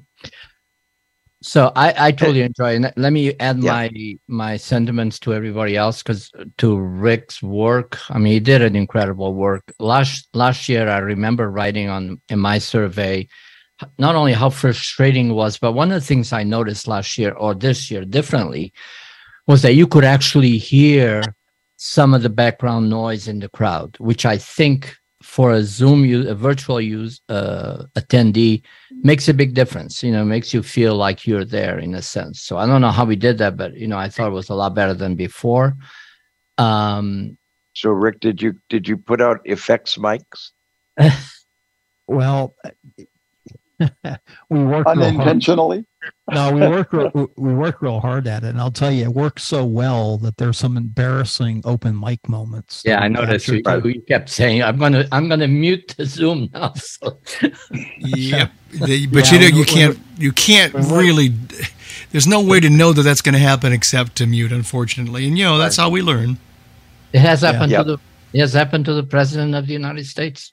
Yeah, but it, An open Oh, mic. of course it does. we we certainly one of our major internal critiques last year was the fact that that we didn't have that and Mhm. uh, i spent a lot of hours trying to add that back to the recordings that we had if you listen to any of the recordings last year you get all of that because we use the in-house recording to do that but Mhm. i'm i'm, I'm just ecstatic that we were able to solve that problem this Right. year so The other the other thing regarding the votes and the resolutions, obviously I wasn't pleased with some of the resolutions, but I guess that's what Right. democracy is. Um, but in terms of the counting, again, to me, and I, Brian, you were you mentioned that a while ago. A record vote means that it's not clear when people say A or nay how many said what, and therefore you count hands. But in this case, when you're counting actual hands, both there and in person and in on Zoom, there should never be an, a need for a record vote. So I didn't quite The- understand. Well, there's a there's a need for a record vote because it's in the Constitution. But it's based on the premise Yes. that right? You're saying So- A or nay. Right. Yeah. So Sure, it's. I, I agree is- with you. is We it need based- to modernize it a Right. bit. Right. Is it based on the was on the written in premise that the- people are there? Yes, you're absolutely right. But Mhm. but it but as long as it's there and hasn't It been has to be removed from the Constitution, it has to be recognized. Right. And one last question or, or comment. Th- th- Mhm. Either one of you know how many people typically participate in the in the tours altogether? I'm just curious if the majority of people go to tours instead of going to the sessions or wh- what is the Ah, breakdown? so, so one of the things to keep in mind here is that a real effort is made not to have any tours interrupt general session. Mhm. This year, there were two, to my knowledge. Uh, one, I believe, was a wine tour, and that's because it required such a long bus ride to get there Mhm. and back again. And uh, I think the other one was uh, to a tour that dealt with um, African American history Mhm. if memory serves me correct. And again, the driving force for those to interrupt was based entirely on the time it took to get there and back again. Mhm. Uh, wouldn't allow it to be entirely done starting after the close of general session. I Mhm. think Where it does that have the- the biggest impact, though, I'm talking about the all of those uh, lovely tours, is it's interrupting the potential audience in the special interest affiliate Right. activities and Right. committee activities in the afternoon. Not Mhm. the general session so much, but in the afternoon. Right, and, and let's be clear that that the, the doing tours during general sessions used to not be allowed because of voting. Yep. Um, but the fact is that we don't, for the most part, vote in general sessions anymore. Right, right, right. Well, I look forward to uh, seeing all of you in person next year in Jacksonville. Now you, You have no it. excuse. You have no excuse for not know, going I don't. to right. Jacksonville We'll have a. we'll- he, he lives about seventy miles from Jacksonville. You guys, so We'll have a right. drink. I, I, you know, when Rick was telling us the story about the fridge and the the drinks, I kept, I kept thinking, my God, how was he so sane all that time with all those drinks? But I didn't realize it was soft drinks. Yes, that's true. It was soft drinks. You got it. You got it. Well, I look forward. Anicio, thank you for your call, Thank sir. you. Thanks, you. Anicio. Ralph, Yep. please, Ralph. All Ralph, right. yep. Good program this evening. I've enjoyed the comments. My highlight of convention was hanging with the crew. Um, Yes. And I enjoyed uh, the special interest sessions as well as the general business sessions. I thought things ran smoothly throughout. And of course, I'm a person with a low vision, so the hotel was easy for me to navigate. It was almost in a straight line. When you get to a certain point, you have room A, B, C, D, and E lined up there. Well, And well, C was on the side, but notwithstanding. And then uh, E and G were on the other end of the hallway. And then you led that led to exhibits. So it was all together. Uh, it, it was a long walk back and forth, but it, you know, big hotels are like that. Uh, the other thing people have to realize is that let's say there are 800 people in Zoom and 312 vote. So we have to remember that silence means consent. So maybe people don't want to raise their hand or whatever. I, I think that's a that's a good point, Ralph. and Yeah. uh, you know that that's the um, that's the way I look at it. Now, you know, there may be extenuating circumstances. Who knows? But uh, I enjoy when I'm able to go in person. Uh, Yep. the Zoom connection in general session was excellent this year. There was, I remember in Omaha, it was a little, little uh, echoey. Uh, this year, just sounded real good. You could hear people uh, easily, and yeah, that made a big difference as well. I So did. I thought the food was good. Mhm. And of course, uh, hotel food's going to be pricey, but you go to Las Vegas or go to Denver or go to Dallas, and I guarantee you it's not a lot cheaper. So I think you're right. Yep. uh, we and we're we were fortunate also to have had this contract in place before COVID, and have the contracts for Jacksonville and Dallas also in place. After that, who knows? We- You know, we'll see how things turn out for us. Yeah. But uh, I thought the exhibit hall was laid out nicely. It was easy to find booth one through 16 and so on. It was Uh-huh. easy to get around, and the aisles were spaced widely enough. So that was good. Didn't run into dogs or canes or whatever. And uh, I encourage people to attend the national convention if for no other reason to see the technology because invariably when you get back home and say what did they have and what did it look like and things like that you know and you can't remember every detail so it's it's good if a person can attend in person to see the technology and talk to the exhibitor who is exhibiting it because they can tell Mm-hmm. you a lot more can about it. Yep. So anyway, those are my comments. So, Ralph, Mr. Ralph? I've got a question for you. And Yes. that has to do with the exhibit hall. Okay. You found it reasonable to be able to go around it. And I agree with the width of the aisles. That was Mm-hmm. terrific. You you never got yourself into a situation where you simply couldn't move forward, uh, which you have in in other conventions. True. I would say I got so confused as to where the numbers led to. I'd go 7, 8, 23, 24, 16. No matter what I did, I, I couldn't get consecutive numbers for love nor money. I, I know you that. find it otherwise? Yeah, well, like I say, I have a little low vision. You know, I've, I'm low mm-hmm. vision. So once I saw the layout, you know, booths one through eight on one side of the aisle and nine through 16 on the other, go to the next aisle mm-hmm. and it's 17 through 24 uh, and then 25 through 32 on that side of that second aisle. And so that's how it was laid out. And it was laid out the right way. And also it was well lit. That helped. That it was So- bright. So the left side was 1 through 7 of, uh, One- of the left hand most aisle.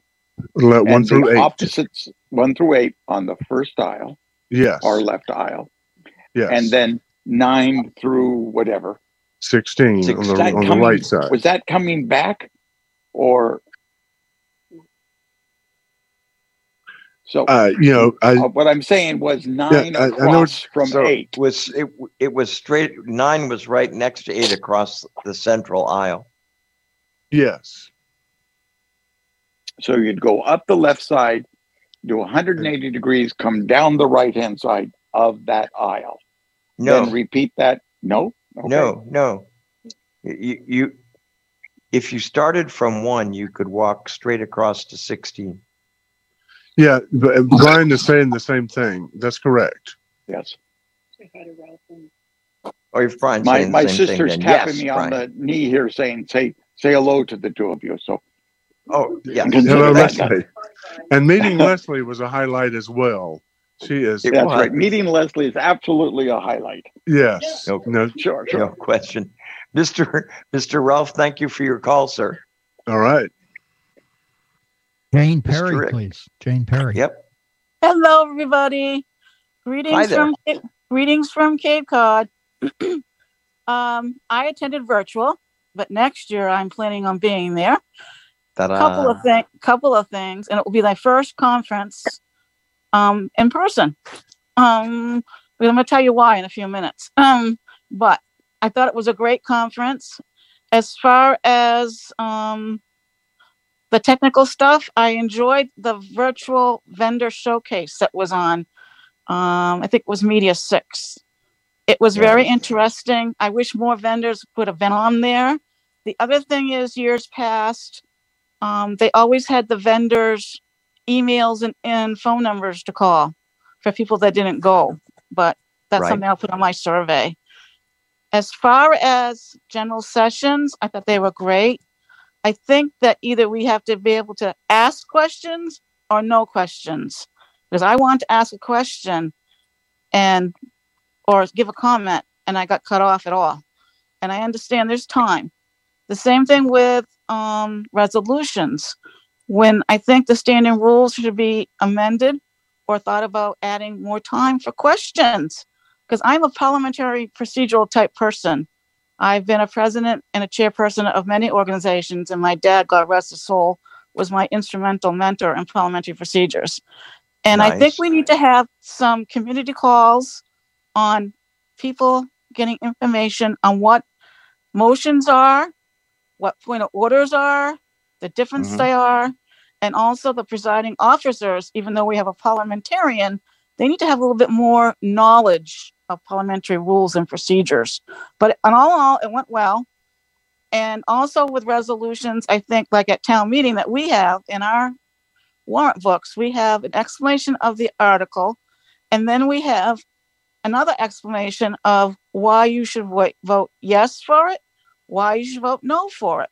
Because people are very confused about that. And our town meeting moderator, who is our state, one of our state reps, always says, yes means yes, no means no. so, but the speaker was great. The Franklin, Franklin, speaker, I believe his name was uh, Laurie Scharf.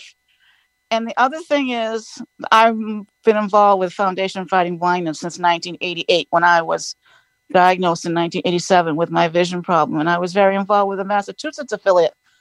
Uh, I was on the board for many years. And then I got involved with another organization and I came to ACB and Bay State. And, you know, but now I'm back for a while and probably forever. But the thing about it is, I was absolutely so thrilled so thrilled. It's like you gave me my independence gift on Ju- July 5th when that gentleman spoke at general session who was from Foundation Fighting Blindness. Because that's Right. my goal and my dream to have them come and be a part of ACB because they do a lot of research. They do gene um gene not gene therapy. They do um gene testing genetic testing, Yep. excuse me, genetic testing, which I had mine done for free. And, you know, they are very involved. We do a lot of advocacy. We've done advocacy as Brian, my wonderful f- mentor and friend, Kim, Kim worked with NIH and they do a lot of stuff with NIH. And I think it's important that the president, uh, the executive interim officer got up and said that because that's only what I wanted to say. That I was so thrilled that they were there. And Excellent. that that they will that their point because you know they have a program called a ret they call that's my retina tracker which used to be the donor program and that's very important not only for research but somebody else might be able to benefit from someone's eyes so i thank you for allowing me to to share and i will um hope brian hope to see you and kim soon and talk to you soon i know we got meetings Mhm. coming up and uh, give, always, give my give my give my best to miss kim and Will do. and I will be back the next call. And thank you very much for allowing me to share. Thank you. Have a You're, wonderful you're evening. welcome. Bye bye. Thank you, Jane. Yep. Carl, Carla Hayes, please. Can you hear me? McMurray, can hear you, Carla. Pennsylvania. Yeah, the great metropolis of McMurray, Pennsylvania. I attended live and it was so good to see a lot of you. And I wish I'd seen some other people that I just couldn't find, but that's another story. Um, I think it was one of our better conventions. I think it was one of our top 10. I thought the, the speaker was great. And Rick, you did a stellar job. I'll tell you, you don't get praised and thanked enough. And um, the one suggestion I would have is that um, you um, the, um, those audio tours and the exhibit hall channel and all those things were so good. And the problem was those of us that were participating in the convention and even before the convention activities in the virtual week didn't have time to take advantage i wish you had kept it going another week because i would have liked to have heard it you know got to hear what i didn't hear. You know what i mean? Yeah, that's a good point, Carla. yeah, yeah, that's that's the one thing because you know really there's nothing happening on channel six and seven now because you know it's just music. It's back to Yep, music. yep, it's yep, not yep. being used for anything. But as far as the layout of the hotel, I have a suggestion. We need a better braille large print layout. Okay, you know, they did provide one and it kept on taking us back to the same intersection. Um, but Yes. to get to that Yes, yes, intersection. yes, yes. So I think page one should tell you how to get in from the main entrance because obviously you're going to go in and you're going to check in and everything. But then I think after that they should give a layout. All the sleeping halls, uh, you know, floors are about the same except for you know three uh, three to six had the balconies, but they were probably the same as each other, and then you know seven to sixteen were the same. And I've seen descriptions in the past where they'll say on the sleeping floors you turn left in rooms um, 1 to 17 or to your left after you exit the elevator bank and 9 to 16 or you know, whatever is on the right and the vending machine is here. And you know if we started even on like um, the main floor and said if you um, when you get off the elevator from the elevator bank if you turn right you head over to the convention center and so on and so forth And I think that should be done. I liked the last page, as incomplete as it was. It said um, rooms by floor, and it had like um, main floor, and it listed the rooms, Right. Things like that. That was the most informative part of the Yeah, was- description. I yeah, thought, the rest was of the it was very end of it. yeah, and you, One other know, thing that was missing there. Did you notice there was no discussion of where there was carpet and when there, where there was tile? No, no, there wasn't. And that would have been very, that's very helpful. And another suggestion I have for that layout, this is the biggest kept secret. You know, they have Braille and I assume large print exhibit maps. And by the way, I am total. So they have an exhibitor list, and I was just nebbing around. Nebby's a Pittsburgh word, by the way, a Pittsburghese word. And I was just nebbing around on the table, and I found this wonderful tactile map of the exhibit hall. And it gave booths, and you can make your fingers do the walking, pretend like your finger was the person. And the one row, you know, it's one to eight on one side, nine to six coming back the other. Why didn't I find that? Ah, No, no, it was great. But you know, I thought to myself, wouldn't it be great if they had the verbal um, hotel description and then stapled a map like that, showing the floors in the hotel, make it like Yeah, a map key. there are there there are some of us who talked about that and and and plan.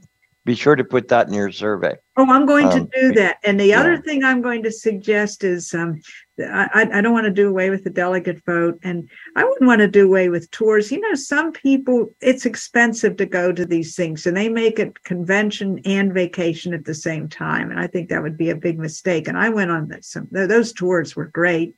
Um, but what else was I going to say? The other thing that I think needs to happen is you know how when you check in and you register, if you want to put an ad in the paper or sign up to have, no, if you want to sign up to have the paper delivered, you have to go to a complete other place. You have to go to the communication center, okay, which is usually closed if your plane is late. And both of my flights coming and going, my connecting flights were delayed. Well, you you don't have to go to the communication center. You have to go to the information desk. Yeah, which is closed usually by that time. And it's not right there. Why in the modern world isn't there a spreadsheet that they could put your name on it and zap it over there? You know what I mean? So that it gets done. Because I missed uh, uh, two days of the paper that I paid for that I couldn't get because I couldn't get over there. I had a tour the next day and it was closed by the time I got back. You know what I yeah, mean? I I don't know what the what the what the right answer is, but I I agree that I agree that we should at least think about it and see if there's another another thought. And I'm going, So to, I'm again, going to put add these it to your right- survey. Oh, I write Yeah. a book every year. I don't know if they're- I'm I'm going to write a book. I'm going to fill up Janet's suggestion box. I'm going to fill up Friends in Art's, you know, box. I, I'm going to be. Ta-da. You're going to hear from. You're going to be tired of hearing from me. Very Carla, good. Carla was one of the hits at the Friends in Art, by the way. Yeah. Oh, I bet. Yeah. You, you can do. And what did a- you perform? You can Uh, do. don't a- worry, be happy. The blindness edition. the blind person could have. I, I'm always writing these goofy parodies on things. It was really, really good. Oh, well, thank you. Good. But I just, I, I just wanted to tell you that I, I think it was a great convention, and you guys, Yes. it really was. And as far as things to do in the evening, that you know, prose and pro, prose and poetry was um, streamed. We had more participants in the um, Zoom than we did in person, and that was on um, at night. You know, There there was there there, there were some evening events, but I don't know I, I don't know how many of them were streamed. Um so And if nothing else, those tours, those yeah. were great. Those audio tours in the exhibit hall on the virtual. they were good. panels. Yep. So Yep. anyhow, I, I don't want to uh, outstay my. Miss Carla, Well, thank you a thank lot you for, for your calling. call. Well, thank Yep. you. You take care. And Christy Crespin, please. Yeah, so I thought she was going to be done sooner. the time is running short. So I attended virtually from Highland, California, and Good. I loved it. Um, in the evenings, I wish there was more to do. Uh, and I wish instead of that, I'm sorry, Rick, that music has got to go. It's horrible. Oh, come on. That music's It's good. absolutely bonkers and and you know it's like oh my god i can't listen i'm not going to turn it on until at least exactly the time because that music is just god awful What, what, Could- what would you, what would you rather? What kind of i would rather have you take the the uh, the cafe when the cafe music was on, you know, Uh-huh. from the blind people that were Right. blind artists. That was good. Okay. Um, the the channel three, oh no, that was and it was the same music all the time, and it was like ah. Yeah, I that's, tre- attended. that's treasure trove. Okay, the points I well atten- taken. Thank you. I I attended with Nellie Emerson, and both of us were like, no, oh no. You could listen to it while you're trying to go to sleep, and you will. Oh no, no, I, I won't. I'll pull. I'll pull the rest of my of my not very much hair out. Um, my internet went out on Thursday. I was so Oh, no. frustrated. Yeah, right after, almost right after the vote. Uh, That was, was the it day. That was the Thursday? day. No, that no, was the day sorry. we lost power in the booth too. I think. Uh, yeah, Yes. Thursday. I lost. We lost all of my internet and everything, and my daughter just came and fixed my phones and the TV today. So it was horrible and it was frustrating. But um, I got the internet back on for the banquet. I loved the banquet speaker. I would like to have his speech in text. I would love to read his speech because you know I didn't get to hear all of it um, exactly. I don't think that should. I don't think that should be a problem unless he's got copyright issues surrounding us distributing it. So Yeah. be sure to put that in your survey. I will. I think it should go in the Braille Forum. That speech. It was wonderful. It was so Yep, good. yep. I'm and I'm a therapist, and I have uh, clients on BetterHelp, and I sent many of my clients the E plus R equals O, because it is so true. Event plus response equals outcome. Yeah, it was great. I'm I'm curious about something. Uh-huh. Um, there were two times during the speech that I felt uncomfortable.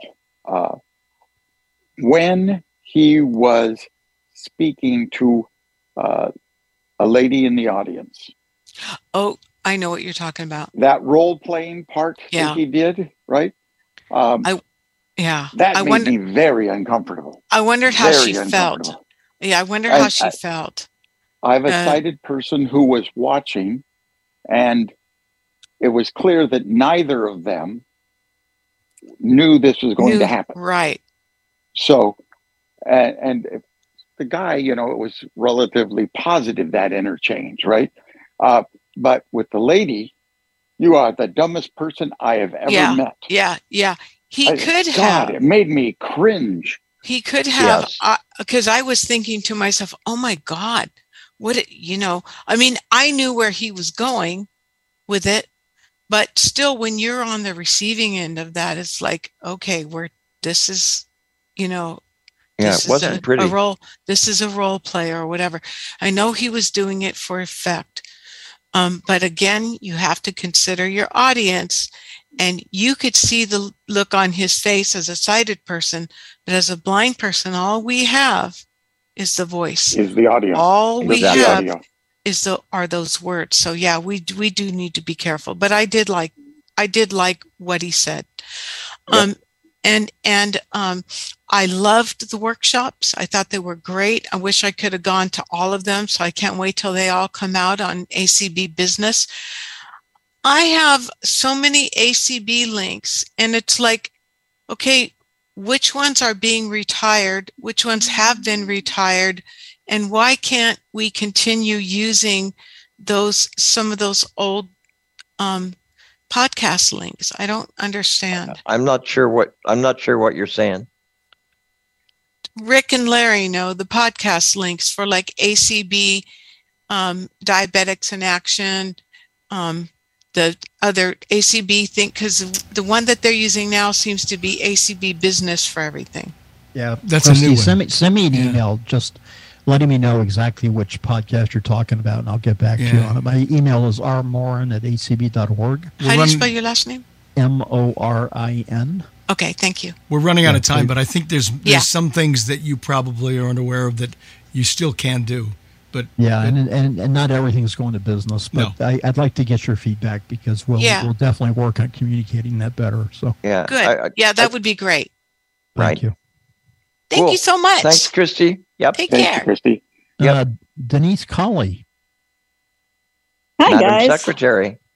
Uh, Madam Secretary, might might I take a moment and tell you how impressed I was with the way you were handling the roll call. Absolutely. Uh, wow. It was it was a, a thing of beauty. It truly was. And if you got Thank into you. the rhythm of how you were doing it, your job as a delegate was easy. And every time a delegate stepped outside of that rhythm, I wanted to reach up and choke them like a chicken. But they really like- did like do Texas? a good job, and Like- and like people were Texas? really, yeah, they were really responsive. So that was, you know, it was great. Um, probably the the thing that my highlight was just that I got to see people and talk to people I had not met before. I just knew voices and from Yes. community, and so that was very cool. And the other thing for me was uh, a personal thing. I had several people that I'd not met before uh, make comments and speak about my husband, and that was Yes. that that was just extremely special. My two biggest complaints were number one, the hotel description is was always has been horrible. It usually makes no sense. Why do they always have to start from the front door? Why can't they start from the elevator? Because you don't go everywhere from the front door. And secondly, you know, a, a, a totally blind person, I mean, a cane user versus a guide dog user versus a totally blind person versus a person with low vision all use different types of information to get around. And I think we need to do something about how the hotel description is put together, or there needs to be more people involved in that process to make it mo- make more sense because we'd all be able to move around more quickly and more easily and get to places we were supposed to Right. get to. I was finding myself leaving a half an hour before I had to be anywhere just to make sure I got there on time. And that was just And- very frustrating. Right. And and maybe we need we need to recognize that we simply have to have two different descriptions. Yes, agreed. Or, or at least agreed. two. Yeah. At least two. Yeah. And I think that's a really good point. Yep. I, ahead. going to put that in my, my in my survey. My other real disappointment was those of us at the head table at the banquet could understand nothing that was being said by anybody, Huh. including I, the I don't understand. The sound was just awful where we were. You could hear what people were. I mean, you could hear people, but you couldn't understand a word they were saying hardly, and it was really hard. So that was disappointing. Is there a That was- monitor speaker at the head table area, Rick? I, I mean, point well taken. The monitor speakers were taken down, and uh, that won't happen next year. yeah it was it was really disappointing and, and But, the other but- but thing you, i guess you, you could hear everything though during the sessions, right? yes yes everything was perfect up there during the sessions Yeah.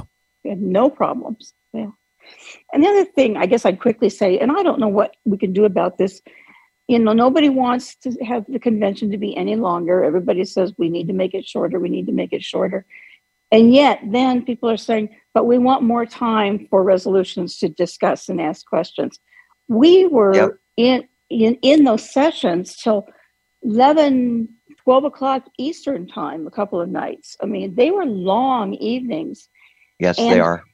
and that was frustrating. And the other thing was frustrating and i know we have the same problem when we're all in person but i wish there was a way of i i, I found myself wanting to when i was when i was keeping track of who were who wanted to speak for and who wanted to get speak against it was the same people every Yeah. resolution and, i know and- it's because they were the people that got their hands up the fastest but it seemed unfair to me Yeah, yeah. We, we we have to come up with with some other better way of doing it. Um, and I think, you know, I think eventually we got to the point where we said, you know, so and so, um, you've already spoken three times. We're not going to recognize you again. But it took us a long time to get there. Yeah, I found myself wanting to do that. I found myself saying, "No, you've already spoken twice. I don't want you Yeah. can't talk again." Denise, yes, it's Miss. Denise, thank you You for your call, dear. talk. Thank you. Thanks for your but call. Denise, I also want to say yours was the best conduction as chair during the resolutions time. You didn't chair very long, but it was right. But you did on well. You. It was Yep. excellent. Thank you, because I didn't know until right before that that was going to happen. I know. I know. That made it even more impressive. Brian, you have you have 15 seconds to say goodbye. Goodbye, and we'll see you at next year's convention. And um, I don't know what we're doing on Tuesday topics next week because I haven't really thought about it. I just got back from convention, but stay tuned tomorrow, and uh, we will we will have something written so you'll find out. In the meantime, thanks for being at the convention. Thanks for being a part of our program, and good night.